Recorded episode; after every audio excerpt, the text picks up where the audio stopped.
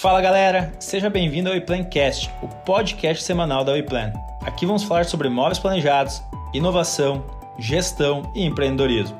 Nossa missão é trazer um conteúdo relevante, direto, sem meias palavras. Todos a bordo? Então vamos nessa!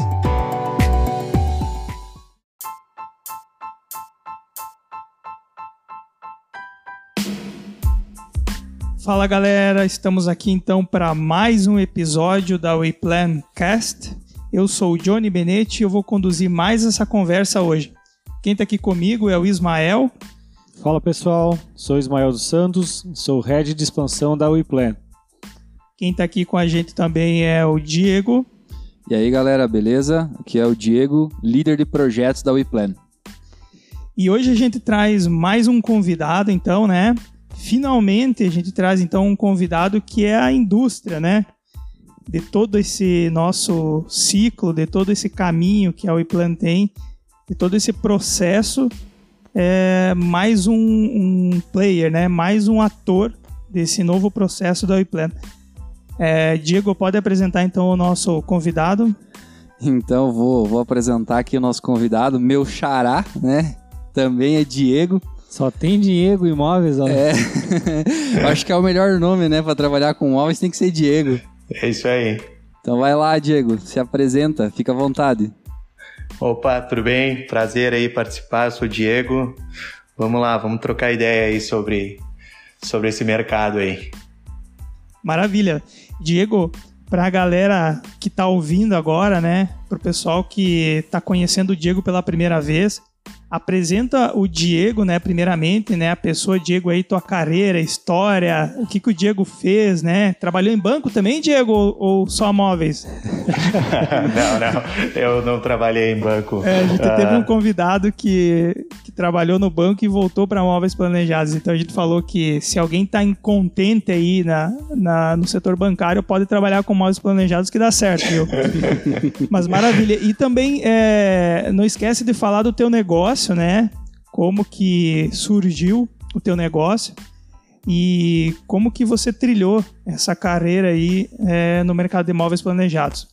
Beleza, então uh, Diego Gellen, eu sou diretor da, da, um dos diretores da Duomobile, né? Uh, tenho 33 anos, quase 34, né? Daqui uns dias. Uh, a gente tem a empresa já há 11 anos. Eu, eu, eu junto com o meu sócio, né? A gente decidiu uh, colocar esse negócio, né? Eu tinha 22 anos, então para mim foi, foi um desafio bem, bem grande, né? Por, por inexperiência, enfim, por ser novo, pelo mercado, enfim. Mas, mas sempre foi meu, meu objetivo sempre foi ter, ter meu próprio negócio, né? Criar alguma coisa, criar uma marca, ter um produto no mercado, né? Então foi, foi um desafio bem grande, né? Porque no nosso ramo, nesse período, em 2010, ele estava numa. Ele não estava mais numa ascendência, né? No ramo do, do planejado, ele estava começando a cair. Então, para nós foi um desafio entrar nesse período, nesse mercado, né? Uh, mas a gente, em 2010, a gente não começou só com móveis planejados, a gente começou com outros produtos. Então, a gente foi levando uh, as duas, os, os, dois nichos ao mesmo tempo, né? E em 2014 a gente migrou para o planejado em si. Foram, enfim, foram muitas dificuldades, né? O mercado em si, para tu criar hoje um, uma empresa, um negócio, enfim, nesse período é muito difícil, né? Mas estamos aí enfrentando todas as dificuldades, enfrentando o mercado, enfrentando pandemia e estamos vivos aí. Isso aí, e 11 anos de história já prova que o negócio é consolidado, né? Tem muita Essa. empresa aí que abre as portas e do dia para noite fecha e não, não consegue se manter. Já passaram aí por, por, por muitas, muitas histórias, muitos altos e baixos, e é uma, uma empresa aí sólida, uma estrutura muito boa. E, e se eu não, não me engano, agora eu, eu lembro da, do meu período de loja, 2013, 2014, quando vocês migraram, então, ali de fato para o planejado e focaram nessa área, foi bem a época da, daquela crise que teve, né? É, eu. Quando eu comecei a falar, eu falei, foi 2010 que a gente criou a empresa, que a gente montou a empresa, uh, foi um período que ainda estava bom.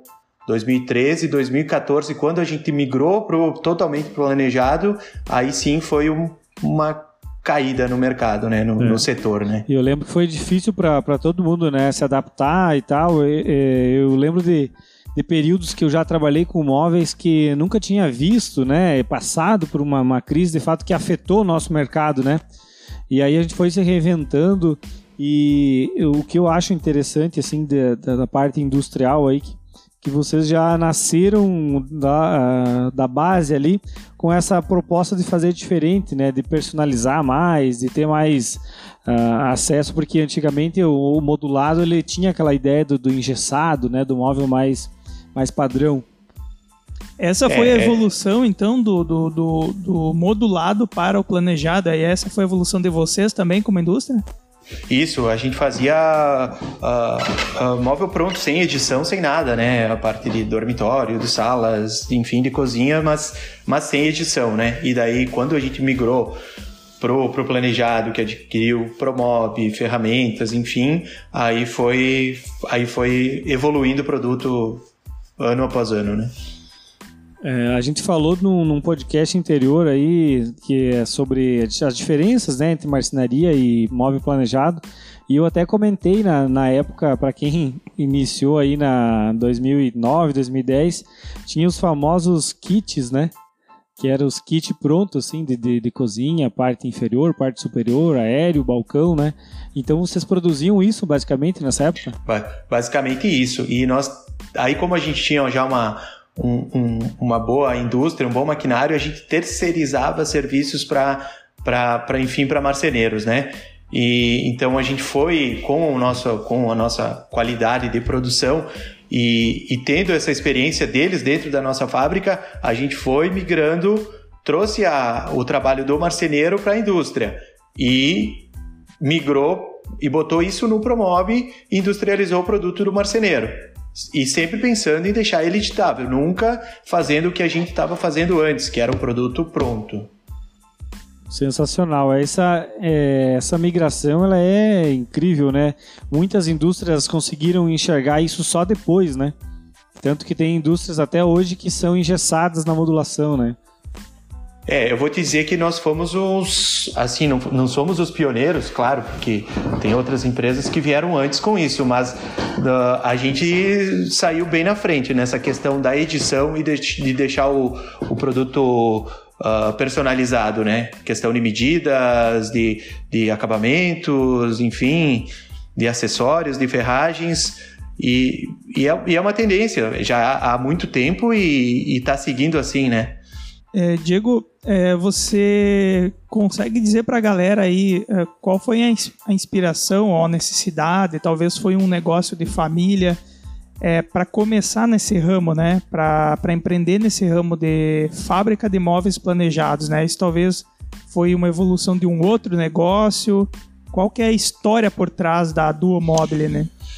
Uh, enfim, aqui o, o, a nossa região, o setor moveleiro é muito forte, né? Então tem muitas pessoas que acabam indo para esse caminho, né? Da, da indústria moveleira, né? Uh, o meu sócio Diogo, ele, ele veio de uma outra uma indústria um, maior, enfim, ele tinha essa essa essa parte, essa noção de, de engenharia de produto, essa experiência, e eu trabalhava num, num negócio de família. Não era setor moveleiro, mas era, era madeira, era construção, era algo de criação. Como nós estudávamos junto, a gente fez faculdade de design juntos, design produto, também era direcionado, o design produto aqui também é, é muito direcionado à questão moveleira. Aí veio essa questão de. Essa, essa ideia surgiu, enfim, conversando, estudando, vendo o mercado e, e veio essa possibilidade de criar um negócio. E é um peitaço, né?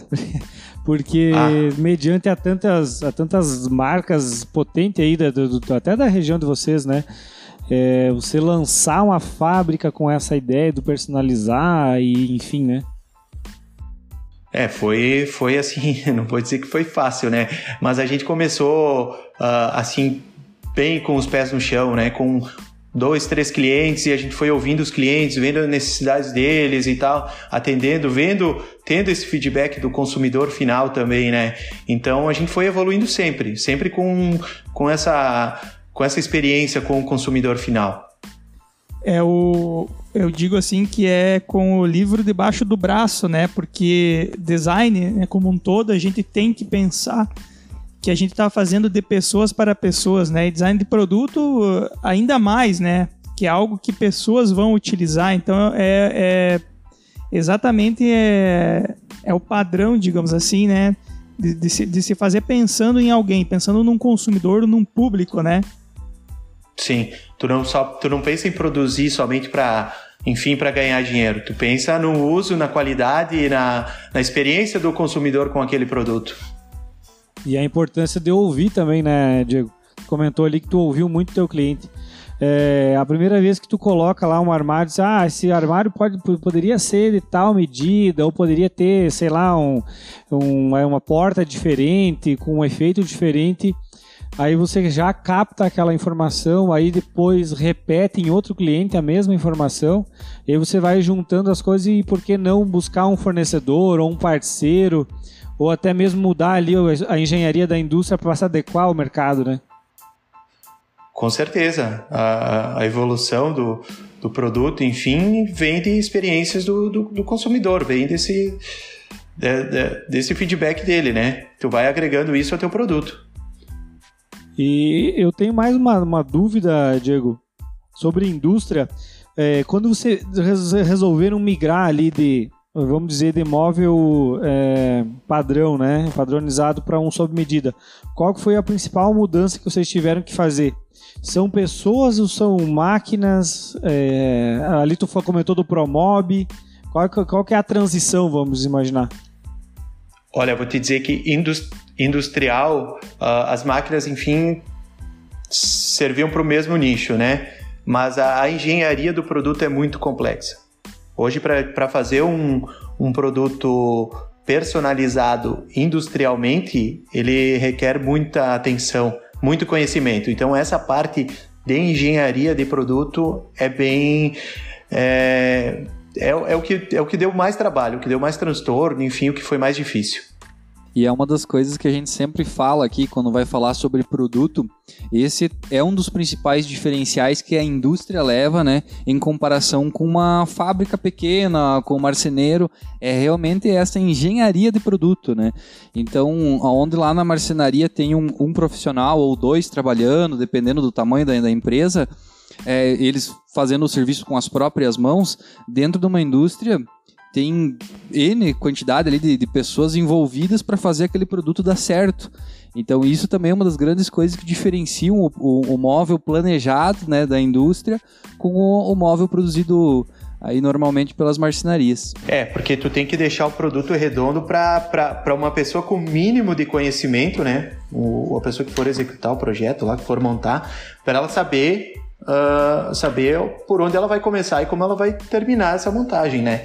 Então isso tem que estar tá bem claro para ele quando ele começar a desembalar o produto, né? E, e é muito, muitas pessoas e, e muitas cabeças envolvidas, né? Para pensar em, em tudo que pode acontecer, né? De, de, de ruim ou de bom na, na, na engenharia, na construção, né? Porque é muitas variáveis, né? Tu imagina você lançar uma informação errada para a máquina e aí tu mandar produzir isso eu acredito que já deve ter acontecido no passado, né? É, porque no início de uma validação de uma nova, eu lembro que quando a gente mudava, a indústria mudava uma lâmina ou mudava um tipo de engenharia, dava um monte de problema até começar a acertar, né? Então é uma diferença absurda aí essa comparação que o Diego comentou. É, qualquer acessório, por exemplo, se for mudar uma, uma corrediça de gaveta, ela pode ter o, determinada profundidade, largura, enfim, a folga que tem que dar entre uma gaveta e outra, entre a lateral e a gaveta, se tu não tiver atento a essa informação e não passar essa informação para a máquina, com certeza ela vai ser industrializada dentro da fábrica e vai chegar no, no consumidor final lá com algum, com algum problema, algum erro. Então tem que estar sempre atento a isso. E o, o Diego também, é, né, ele tem a indústria, mas você também tem uma loja, né? Então você consegue acompanhar toda a parte, desde a da produção até o atendimento lá na ponta, você consegue vivenciar todas as etapas, né? Sim, o nosso, o, o nosso showroom de fábrica ele funciona como um atendimento ao consumidor final também, né? Então a gente tem, tem muita experiência com o consumidor final. A gente vê esse processo de entrega, de montagem, de execução, de pós-venda, uh, o retorno do cliente, o que tá bom, o que não tá bom. Então a gente evolui o nosso produto com essa experiência que a gente tem com o consumidor final aqui no, na nossa região.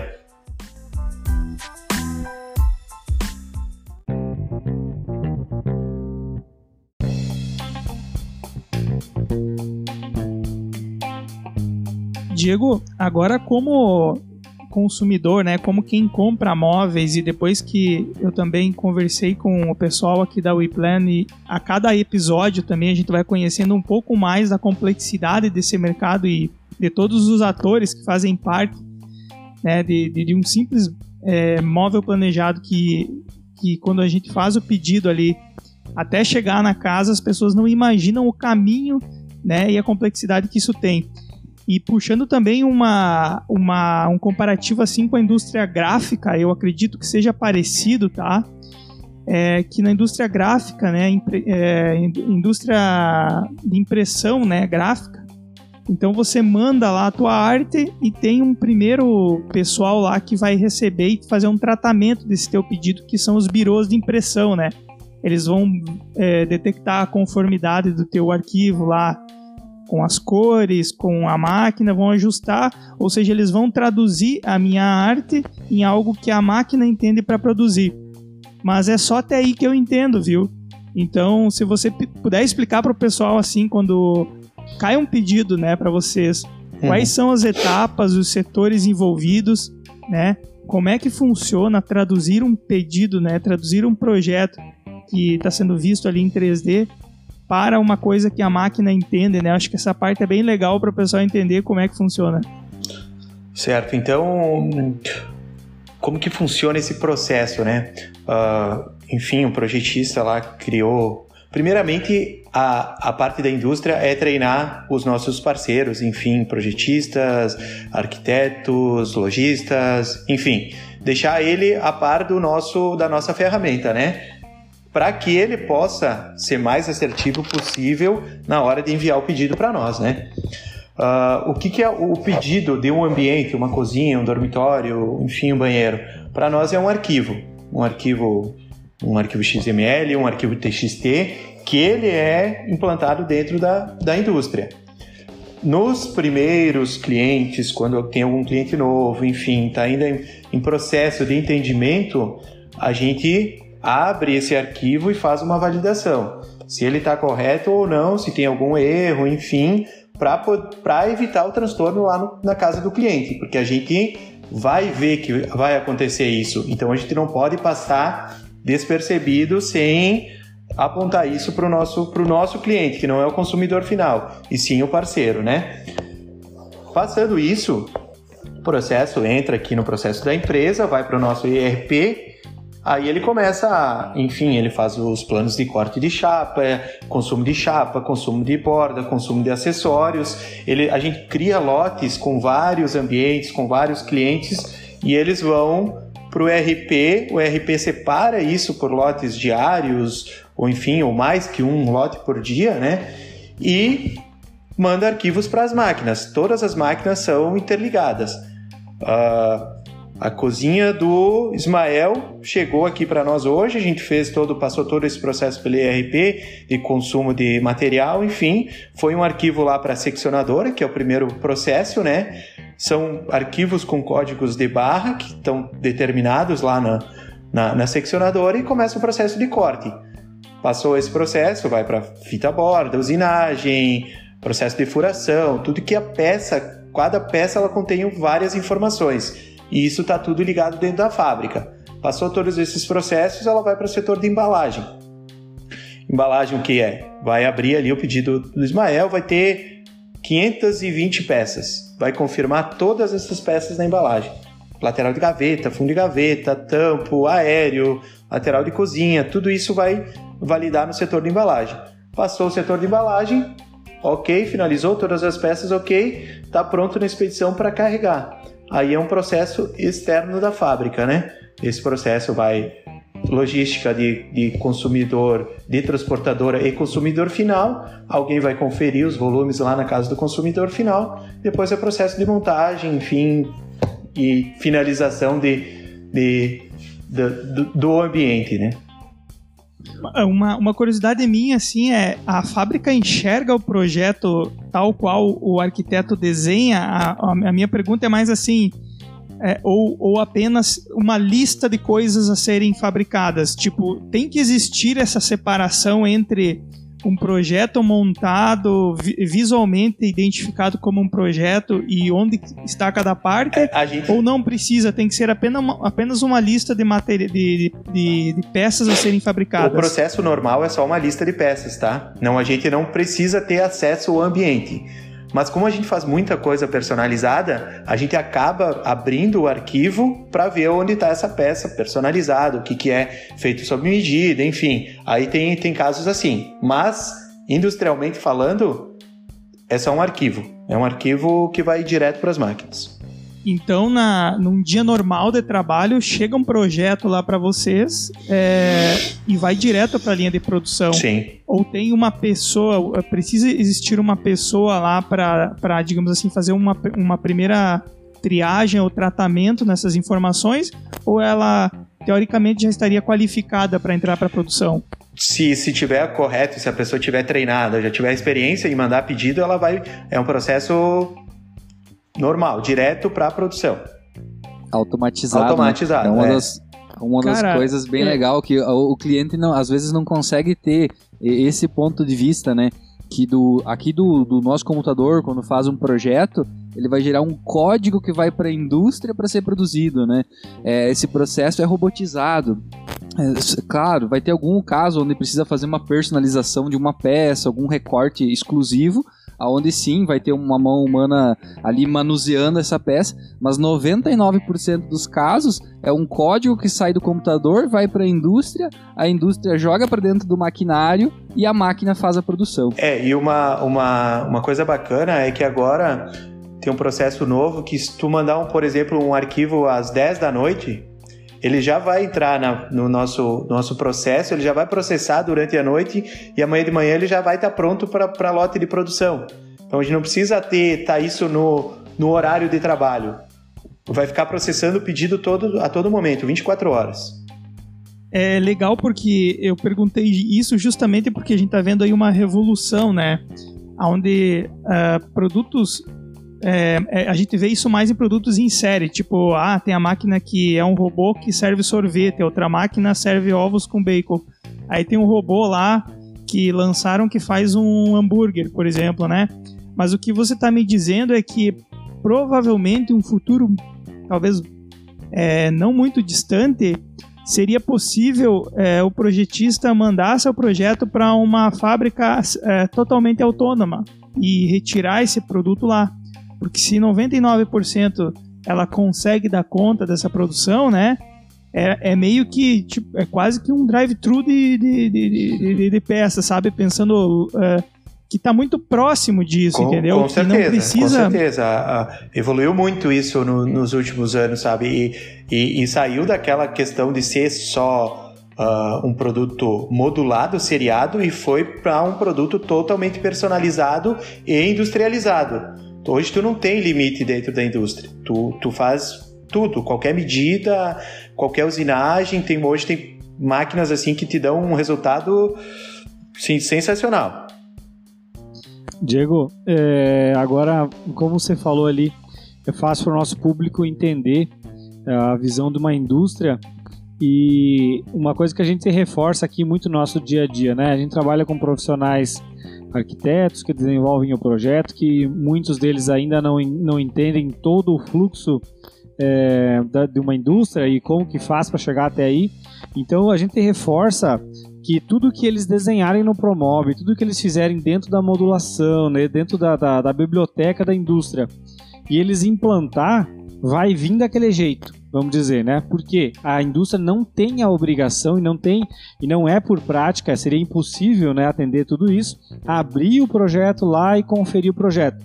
Porque eh, eu já tive é, casos de que o arquiteto comentou, tá, mas por que, que a indústria não resolveu isso? Porque está nítido que está que tá errado, né? Daí a gente sempre reforçou, a indústria não, nem sabe que é uma cozinha. A indústria vê um monte de peças. É, esse, é o ponto, esse é o ponto que eu queria chegar, né? A, digamos assim, a máquina, a gente sabe que a máquina é cega, isso a gente sabe. Que para ela chegam só números, é um vetor, ela entende só a parte matemática. Mas é justamente essa questão, né? Se existe mais um ponto ali de triagem que a fábrica deveria se preocupar, então a resposta é não, né? Que na verdade deve existir essa ruptura é. ali, porque tudo tem que ser resolvido antes de ir para a indústria. Por né? isso que o Diego comentou que capacita o, o, o, franqueado dele ali, faz com que ele entenda do, do processo, aí o franqueado vai lá e capacita o seu funcionário dentro da empresa, o projetista e o vendedor, para que tudo aquilo siga o padrão, né, uma metodologia já que existe nessa linha de imóveis e também que, que não fuja muito da curva, né, do que está lá disposto no, no, no, no Promove, por mais de você ser é, editáveis, né, personalizados. Sim, é, é tudo como tu falou, né, a capacitação da pessoa que está implantando o pedido dentro da fábrica. A gente vai produzir o que ela nos enviar. Vamos seguir a risca o que ela está enviando. Se ela errar 3, 4, 5 milímetros, não, infelizmente vai acontecer isso lá na, no, na execução do projeto. Pode ser que o montador lá ele consiga fazer o ajuste? Pode ser, mas bem provável que não, que tenha que pedir uma peça nova. Então, o que vale muito é a capacitação da pessoa que está que tá, que tá nos enviando o pedido. Eu tenho o costume sempre de, de falar aqui com os arquitetos quando eu vou é, ministrar a parte do treinamento eu sempre falo para eles assim, gente, projeto se corrige no projeto. Né? Então, tudo e qualquer coisa que você planejar para ser executado lá na ponta tem que ser definido dentro do programa, dentro do software. Não adianta depois que, que tem uma, uma prateleira que estava lá voando e não sabe como é que ela vai ser presa. É, a, a indústria ela é responsável por produzir aquela prateleira. Agora, como ela vai ser fixada lá no local, essa parte de vamos dizer assim, de inteligência de execução faz parte de quem fez o projeto e não a indústria, né? É isso aí. Por isso que a gente instiga a conexão do, do, do quem está fazendo o projeto com o montador, por exemplo, Diego. Que aí você diz assim, ó, funciona ou não funciona, já prevê uma vista a mais, um fechamento, um negativo, é, ou uma chapa extra ali, porque vai dar, vai dar recorte, pode dar avaria. É, o que a gente prevê bastante aqui nessa, nessa questão são, são questão de fixações, de, de pesos, de cargas, né? Que a gente, isso a gente tem definido dentro do produto.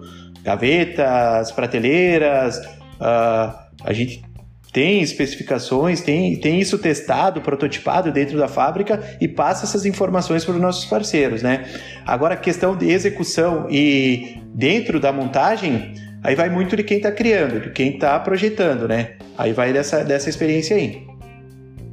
Tem mais uma questão é que, por exemplo, o que a gente também é, faz com que esses profissionais entendam é que é, o erro aconteceu. Diego, vamos imaginar, eu projetei errado, enviei para o WePlan, o WePlan entendeu que está me pedindo uma peça que tem ali 90, um painel, a gente entende que está certo, né? Encaminha para a indústria.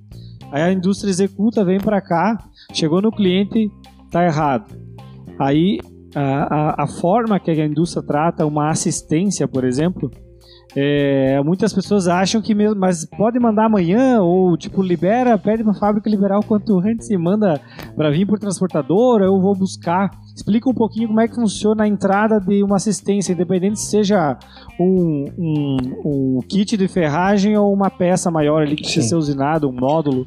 É, a gente entende como, como, como assistência sempre com prioridade, né? Porque é algo que deu errado lá na ponta. Se foi pedido errado, se foi avaria de transporte, se saiu da fábrica errado, são vários, vários fatores que podem ter acontecido. Então a gente dá uma prioridade no prazo. Hoje a gente está entregando em sete dias, que é um prazo mínimo que a gente consegue, né? Até ele entrar no nosso processo, enfim, aguardar os lotes que estão em produção e sim entrar essa assistência. É, tipo, não tem como parar a tua produção. É, o Diego daqui ligou para o Diego de lá, vamos dizer, é, e, e aí diz assim, ó, produz essa, pré, essa peça e embarca amanhã. Isso não existe, não, né? Isso porque indústria. isso atrapalha o nosso, o nosso processo dentro, dentro da fábrica, né? Porque eu estou trabalhando ali no lote da cozinha do, do Diego. Uh, eu não posso parar, daqui a pouco o lote dele vai demorar dois, três dias para produzir. Se eu parar para cortar uma peça, o meu o, o, meu processo ali, o meu sistema, ele pode bugar e dar um problema. E eu vou me perder da onde eu estava cortando, né? Ou passando borda ou furando, né? Então isso atrapalha muito a questão de produção. Ele tem que aguardar o lote dele de assistência. É, quando você fala em lote, Diego, eu, eu tenho uma curiosidade que é, é um lote basicamente seria um pedido que ele, ele, ele entra né? Ele entra e sai no final só produzindo aquilo toda a tua linha de produção? Ou você consegue, digamos assim, para a máquina seccionadora que é que corta, você consegue mandar N pedidos para ela fazer um atrás do outro, aí depois vai seguir para a próxima. Como é que é montada essa linha de produção internamente, né? Esse caminho, esse fluxo? É, a gente tem os lotes a gente cria conforme a nossa capacidade produtiva, né? Então a gente tem lá um, um, número de chapas que a gente consegue processar num dia, né? Então a gente cria os lotes, independente do, do cliente, independente do, do ambiente, independente da cor, a gente cria os lotes em cima da nossa capacidade. O lote é tipo o batch de produção, né? É a, é a quantidade, é o volume, né? né? O volume. É porque é isso que vai depois identificar no lote X que deu problema, então você consegue fazer o rastreio, Sim, né? Essa parte da rastreabilidade de problemas. É, né? Por exemplo, tá, tinha uma furação de gaveta que estava cadastrada errada na máquina. Eu, se eu vou identificar naquela, aquela gaveta de um pedido, eu vou saber que todas aquelas gavetas daquele lote estão erradas também. É, e isso é importante quando a gente comenta aqui na ponta é, como fornecedores do mobiliário, como é, quem está ligado mais direto com a indústria. Quando a gente está falando que o lote está fechando, é, é, uma realidade, né, Diego? Porque quando fecha um lote, aí vai produzir aquela semana.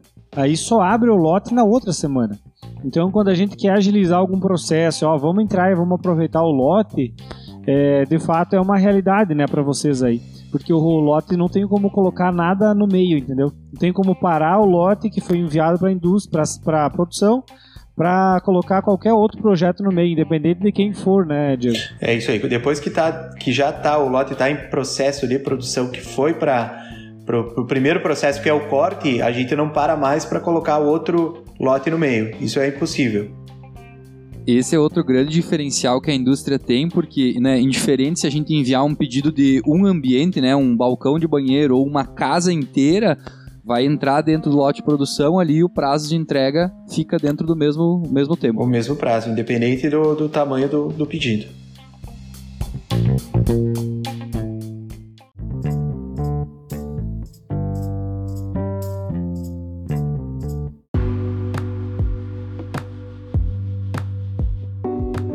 Diego, agora eu quero te fazer uma pergunta e, também para esclarecer algumas coisas aí que é, são desafios do, do, nosso mercado aí e acredito que todo mundo que trabalha tenha os mesmos desafios. Cada indústria ela tem uma, uma biblioteca, ela tem modelos de frentes, modelos de painéis é, que escolheu para trabalhar, né? E o mercado vai ditando as tendências, as indústrias vão se adequando, vão se adaptando. Mas eu lembro que no, no período que eu estava na loja, é, profissionais de arquitetura ou até menos clientes, eles pediam, mas por que, que vocês não têm uma frente cava, por exemplo, aquela cava direto na, na, na porta? Por que, que vocês não fazem aquele tipo de, de furação ou aquele tipo de perfil? E aí a gente tentava explicar por A mais B, né, que não era bem assim, que não era simples você pegar e dizer para a fábrica fazer, né? E existe uma, uma, complexidade absurda de toda a engenharia da indústria e também da, do maquinário, né? Então eu gostaria que tu explicasse um pouquinho sobre, por exemplo, assim, como que é complexo lançar um produto novo dentro da indústria, alguma novidade assim.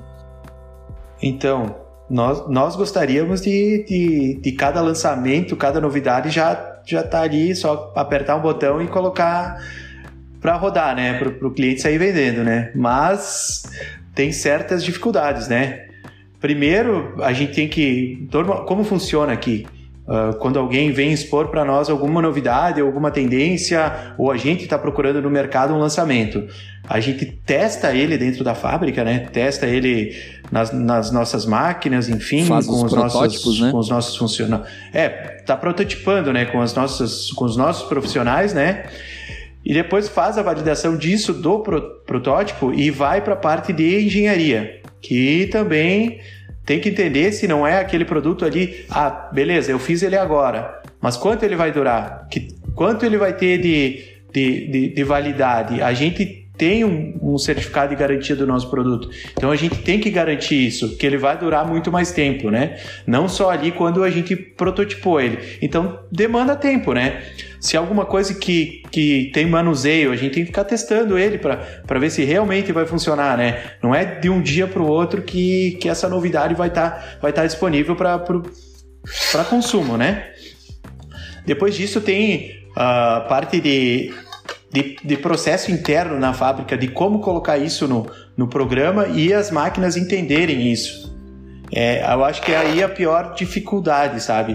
Uh, claro que hoje tem, tem programas assim que, que, que dão, olha, não digo 100% de, de, de, de, de correção, né? Mas uh, a gente ainda tem essa dificuldade de, de colocar, porque tá evoluindo muito rápido, as coisas vêm muito rápido, vem muita novidade, tem tendência vindo toda hora e, enfim, e Instagram e, e, as redes sociais, elas, elas fazem isso espalhar. Uma vez, tipo, demorava, sei lá, alguma coisa que vinha da Europa demorava dois anos para ser lançada no Brasil. Uh, enfim, dos grandes centros, né? Hoje não, qualquer tendência lá que está lá em três, quatro meses está aqui para nós e a gente tem que estar tá produzindo. Isso é, é, fato, né? E o que, que, que, fez mudar isso foi foram as redes sociais, né? Não adianta. Hoje tu, tudo é inspiração é Instagram, né? É a velocidade e todo da mundo informação, vê aquilo lá, né? acha bonito e quer fazer também. Isso aí, a velocidade da informação. É, é a velocidade da informação chega para nós. Só que aí a gente esbarra nessa questão produtiva que, que não é ali pegar, como nós somos indústrias, não é pegar uma, uma serrinha, uma, uma ferramentinha e fazer na hora e fazer só aquele. A gente precisa fazer em grande escala, a gente precisa estar tá fazendo aquele puxador cava, tá fazendo aquele puxador usinado, aquela porta-tela, aquilo lá a gente tem que ser o nosso dia a dia, não tá só fazendo uma pecinha uh, esporadicamente, né? Então a gente tem que estar tá, tá bem assertivo quanto a isso. A engenharia, a máquina e o, e o operador da máquina tem que estar, tá, esses três processos tem que estar tá bem redondo para sair um, um produto perfeito. Isso quer dizer que um produto tem que estar tá validado, né? Antes dele ir pro, pro, pro, ponto de venda, antes dele ser oferecido ao público final, ele foi validado dentro da indústria. Então, é, não é o cliente que vai sofrer se o material não, não tá adequado lá para execução na casa dele. Por quê? Porque já foi pensado tudo antes, né? E uma, uma coisa que tu comentou é, sobre tendência, né? Da onde é que vem hoje as principais tendências para móveis? Vem, vem lá de Milão, onde tem as principais feiras? Como é que é? Ah, sim, a, a maior, a maior referência é, é a Itália, né? O design italiano, enfim, Milão, né? A maior feira aqui do, do setor moveleiro de design, né? Então, vem daí. Mas claro que a gente evoluiu muito no Brasil. Uma vez a informação demorava muito para chegar aqui e hoje ela é muito mais rápida. Inclusive, nós ditamos tendências também, né, Diego? O, Bra o Com certeza. Tem, tem uma, uma, O mobiliário brasileiro é, é referência, tá? é referência no, no, mercado dos Estados Unidos, enfim. Uh, algumas partes da Europa também. E hoje a Duomobile, ela, ela faz exportação, ela é capacitada para mandar o produto para fora do Brasil? Nós não temos nenhum cliente fora do Brasil, mas o nosso produto sim, ele pode ser exportado, né? Com, com determinado padrão, né? Depende do mercado, se for o europeu, se for do mercado dos Estados Unidos, a gente sim tem, tem essas adaptações para exportar o nosso produto. Show de bola. É, com relação àquela questão que o Ismael colocou ali, a, a porta cava, né? Aquela, aquele detalhe ele me explicou ali, mas é um detalhe de design que, na verdade, além de estético, ele é totalmente funcional, né? Porque ele funcional. faz com que não precise uma peça extra para você pegar com a mão e abrir. Então, para quem está ouvindo aí, traduzindo, né? É basicamente um, um, digamos assim, uma frente de uma porta que tem um corte em ângulo, né, da, da borda. Sim. E é ali que você vai pôr a mão para puxar, né? Então você vai usar a chapa ali, vai puxar ou diretamente o móvel sem ter um puxador, digamos assim. Mas eu, eu gostaria de entender se isso é o tipo de coisa que vem do mercado como uma demanda para vocês se adaptarem ou se é uma coisa que vem é, de uma tendência ou de uma inspiração e vocês dizem para o mercado, ó, agora a gente consegue fazer a porta cava, entendeu? Qual é o caminho dessas coisas? Ou é os dois caminhos? Ah, isso não, tipo, não é novidade, tá? Puxador cava, enfim, 45 graus. O que é novidade é a indústria tá fazendo isso, tá? Porque uma vez era praticamente o marceneiro que, que fazia, né? Enfim, aí é uma tendência que, que veio da Europa, porque quando eu. No, no caso, no BP, né? Na, na indústria, enfim, no, no material, no MDF que eu falo, né? Eu, na última feira que eu tive lá, eu vi muito disso, né? E, e, e hoje é, é, é, um, é um produto que está que tá, que tá na, na indústria, né? A maioria das, das empresas estão produzindo, claro, as que têm capacidade de fazer isso, né? Então ele virou, ele era um produto de, de marceneiro mais exclusivo de marceneiro e virou um produto industrializado. E aí uh, é, se, levanta outra questão, né, Diego?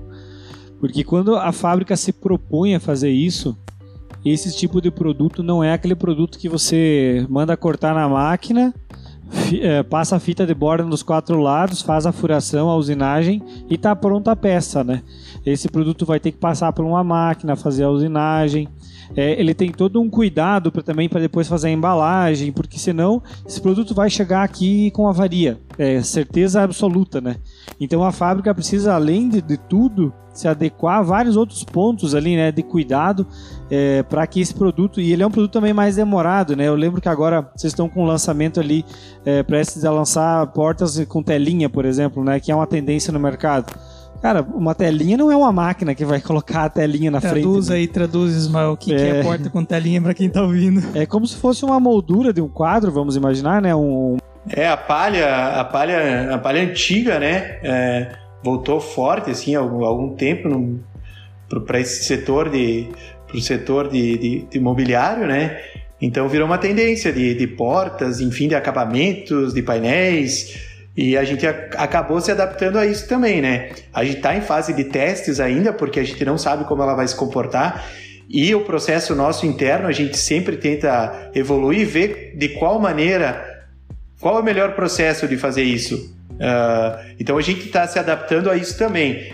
No, no nosso setor aqui de, de, protótipos, deve ter uns 20 lançamentos de portas que estão aí esperando que a gente já fez protótipo, está validando elas, mas está vendo internamente como a gente vai produzir. E tem a questão do tempo também, né? Por exemplo, uma porta de telinha assim, cara, não é bem demorado, sabe? Porque é parte das é, coisas são manual, gente, né? Vou te interromper, a gente tem que precificar isso, né? Quanto vai demorar? Quanto eu vou cobrar? para fazer uma porta. Custa, não é só a tela, não é só o MDF, é o processo de industrialização, que é um processo manual, aí sim é um processo manual, mas que tem esse valor agregado de mão de obra, né? E é, voltando um pouco atrás, então, deixa eu ver se eu entendi, né, toda, toda essa questão.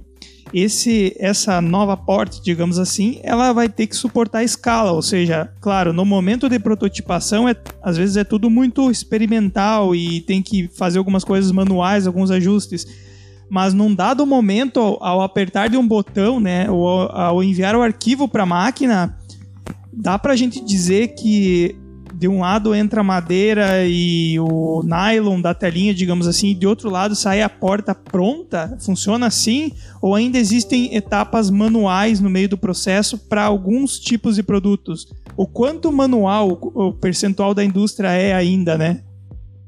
Ah, é, esse processo é, é o processo artesanal, é o processo manual. É como se fosse produzir, sei lá, um, uma cadeira de palha que vai ter que ter um, uma pessoa capacitada para fazer isso.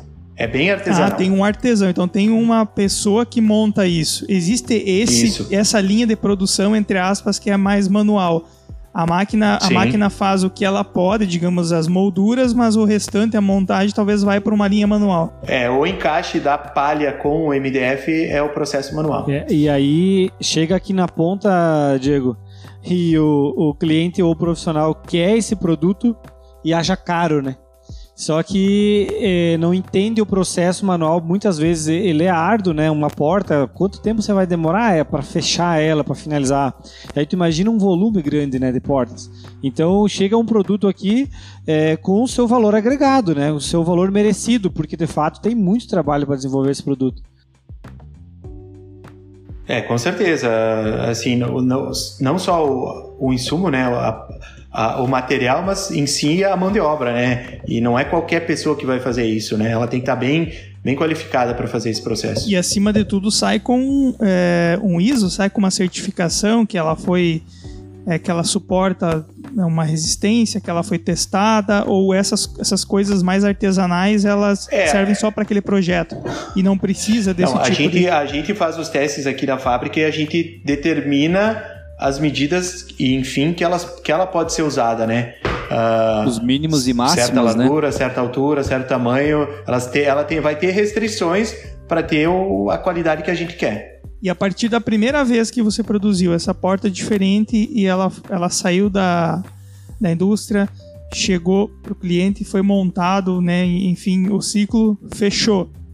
A partir daí, a indústria já é, permite que novos projetos ocupem esse tipo de produto, né? Ou seja, as informações vêm para o software e você já consegue, o pessoal aqui, os arquitetos já conseguem projetar com esse tipo de produto? Sim, sim. É, a, part, a partir do momento que a gente validar dentro da fábrica, prototipar, deu tudo certo, a gente tem um processo de engenharia pronto, as máquinas estão conseguindo produzir, a pessoa está capacitada, capacitada a montar, a gente já libera no Promob e qualquer parceiro nosso que tiver a licença pode sair vendendo. É, e a gente também é, identifica um movimento da, da indústria que, por exemplo, nem tudo a indústria precisa produzir, né? E nem tudo a indústria é, precisa ter o domínio, né? Por isso que existem os parceiros que são, por exemplo, especialistas em laca, por exemplo, né? Que é um, um, um parceiro que está dentro da, do grupo mas que a indústria não fica fora do movimento, sabe? Por exemplo, ah, é, hoje para você fazer uma instalação de uma pintura, de uma, de uma cabine de pintura, enfim, de qualidade, ela exige além de investimento muito espaço, forno para secar e tudo mais. Então hoje existe, existem muitos parceiros especialistas em portas de vidro e alumínio, portas é, de laca, coisas muito personalizadas, né? E aí a fábrica traz para dentro do, do, seu, do seu pacote, da sua biblioteca, para não deixar nem o mercado e nem o cliente sem esse produto, né?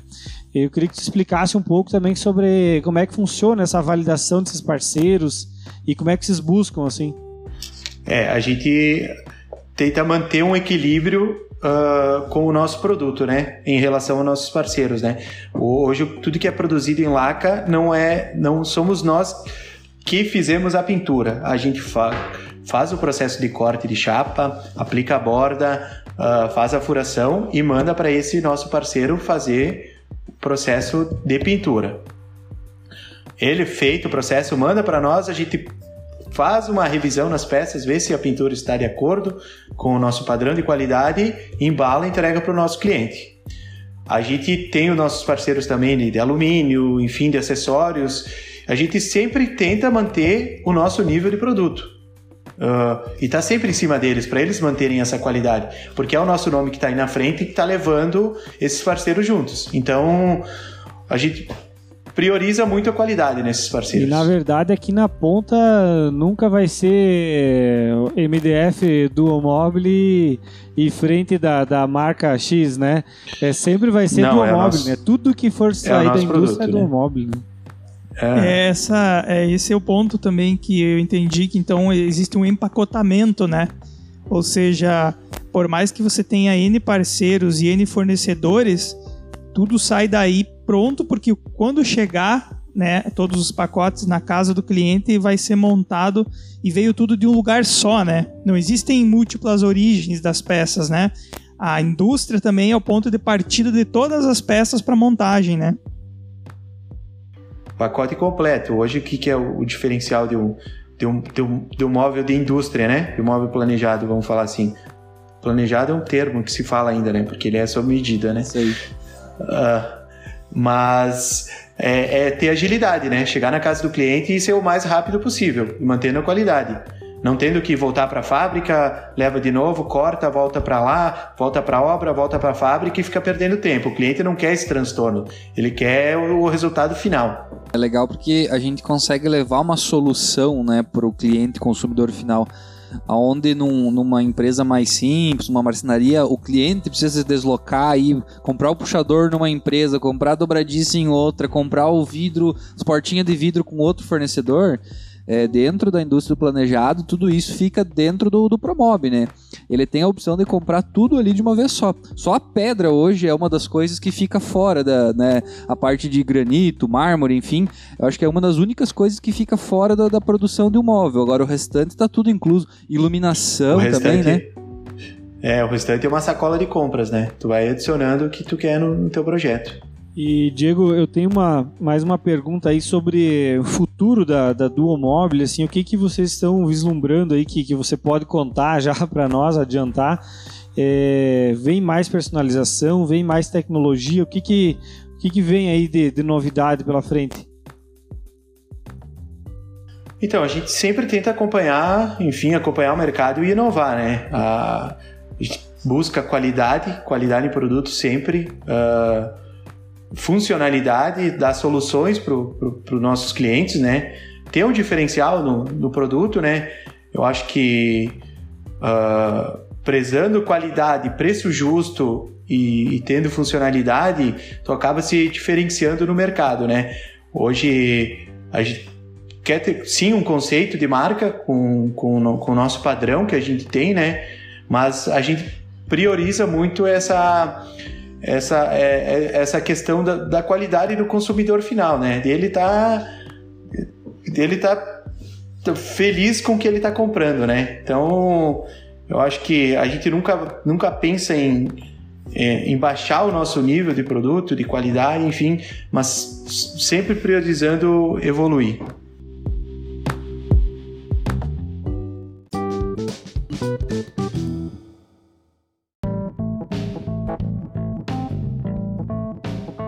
É, então a gente quer agradecer aí a, a presença do Diego, né? Agradecer o tempo dele também, tá fazendo uma hora extra aí para conversar com a WePlan, né? Trazer mais conhecimento e mais conteúdo acima de tudo, né? Acho que para quem tá ouvindo, tanto o consumidor quanto o arquiteto já deu para ter muita informação, né? Talvez uma informação que dificilmente ele teria acesso a isso.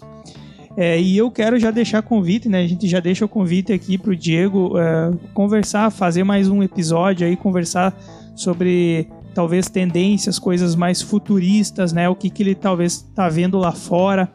Eu pensei algumas loucuras até que no futuro talvez a gente tenha uma fábrica quase que totalmente autônoma e ela seja mais é, seja uma fábrica menor e, e, mais autônoma, no caso, né? Que ela consiga, do começo ao fim, produzir aquilo que você manda. E aí, em vez de você ter uma mega fábrica com 30 máquinas, você tem uma máquina que é uma fábrica, e aí você pode ter mais dessas espalhadas por aí, né?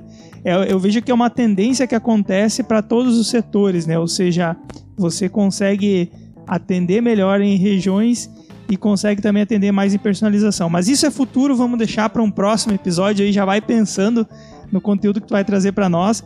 Mas acima de tudo, a gente queria agradecer aí, Diego. Isso aí, agradecer. Eu estava bem empolgado com essa com esse episódio porque eu sou apaixonado por indústria.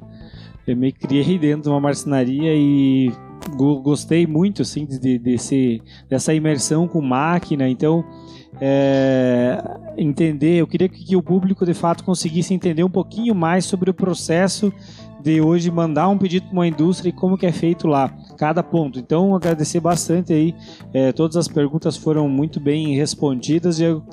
É, agradecer teu tempo e é isso aí, tamo junto. Isso aí, Diego. Obrigado aí pela participação, né? Essa disponibilidade do seu tempo. E a gente sempre fala, a gente, a gente traz cada vez mais nomes de peso, né? A gente é, trouxe aqui o pessoal do Sebrae, é, agora você diretamente de uma indústria, né? E a nossa, a nossa maior missão aqui é levar conhecimento ao público, tanto ao público é, arquiteto, pessoal que é designer, quanto o cliente, consumidor final. A gente vai alimentando aí todo mundo com, com informações. Então, muito obrigado aí pela tua participação. Não, beleza, galera. Eu que, que agradeço o, esse, esse tempo juntos aí, conversando. Uh, assim, tem coisas que parece para nós são, são simples dentro da, da fábrica, da indústria, né? Que muitas pessoas têm dúvida, né? Então a gente acaba não passando isso, não passando essas informações e, e, e deixa essas pessoas com, a, com as dúvidas na cabeça, né? Então esses questionamentos que vocês fizeram, acho que que, que agrega muito ao nosso trabalho, ao nosso setor e faz cada vez a gente evoluir mais aí com esse, com esse, esse trabalho aí. Maravilha. Muito obrigado, Diego. Valeu. Valeu, Valeu obrigado. Até, até mais. Um abraço.